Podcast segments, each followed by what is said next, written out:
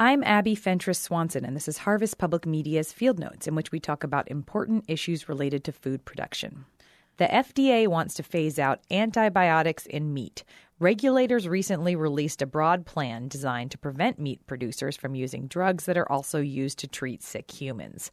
Harvest Public Media's Peter Gray reports on the changes Midwest farmers and ranchers will have to get used to. It's an increasing public health concern that consumption of drug treated meat may be making humans less responsive to antibiotics, perhaps even spawning drug resistant superbugs. The new FDA guidelines ask pharmaceutical companies to stop marketing drugs humans need to simply help pigs and cattle grow faster. Regulators also introduced a proposal that would require veterinarians to have more oversight on drugs drugs administered at the farm. Jim Lowe practices veterinary medicine in 10 states and says the new rules would require more paperwork, but they're worth increased transparency and consumer confidence in animal agriculture. To purchase an antibiotic and to include it in feed, there's going to have to be some uh, documentation and formal relationship between veterinarian, client, and patient. So if there's no veterinary involvement today, that needs to happen. The government is making its guidelines voluntary, but says companies may face regulatory action if they don't follow suit.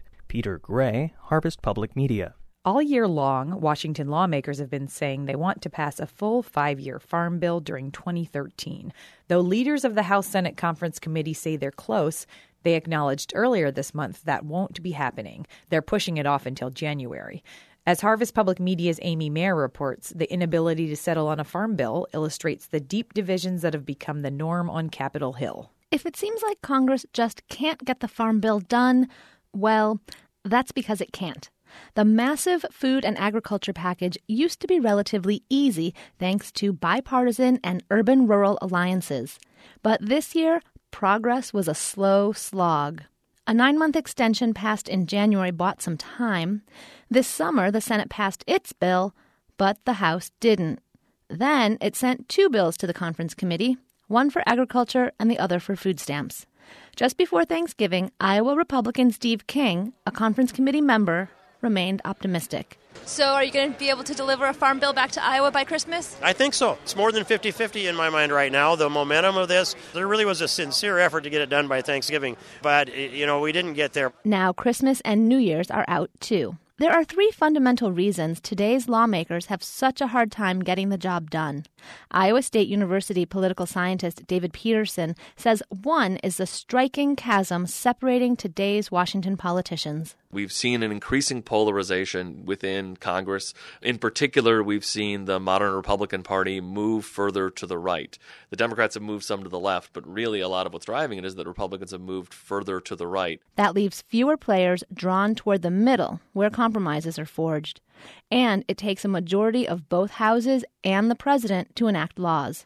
The problem we've got right now is that the amount of things that a majority of the House, and in particular a majority of the Republicans, the majority of the majority party in the House, the Democratic Senate, and the Democratic President can agree on is vanishingly small. On top of polarization and gridlock, add the lack of earmarks. Peterson says in times past, congressional leaders could use those small, very specific addendums to sway neutral lawmakers to their side of a bill. But in the last decade, he says, Congress got rid of earmarks. Now, deadlines are a main driver pushing Congress to act, though they haven't been very effective. To be sure, it's not just the Farm Bill suffering from this. Everything in Congress is. But the Farm Bill's history of relatively easily wending its way through makes the delay more striking. This is um, a very, very visible policy that has really dramatic effects on a lot of people, particularly a lot of people in this area. And so it, it's it's more visible, but it's the same all around. Now the word is a new five-year farm bill could come in January. How likely is that? Senator Charles Grassley of Iowa, a Republican member of the Agriculture Committee, says he'd be worried if another one year extension were on the table. But that's not what the House leadership is calling for. It must mean that the Speaker has confidence that we're getting close to an agreement. But we'll enter 2014 as we did 2013, waiting. I'm Amy Mayer, Harvest Public Media. And that's this week's Field Notes from KBIA and Harvest Public Media. I'm Abby Fentress Swanson. To learn more, contact us, and find more episodes of Field Notes, visit harvestpublicmedia.org.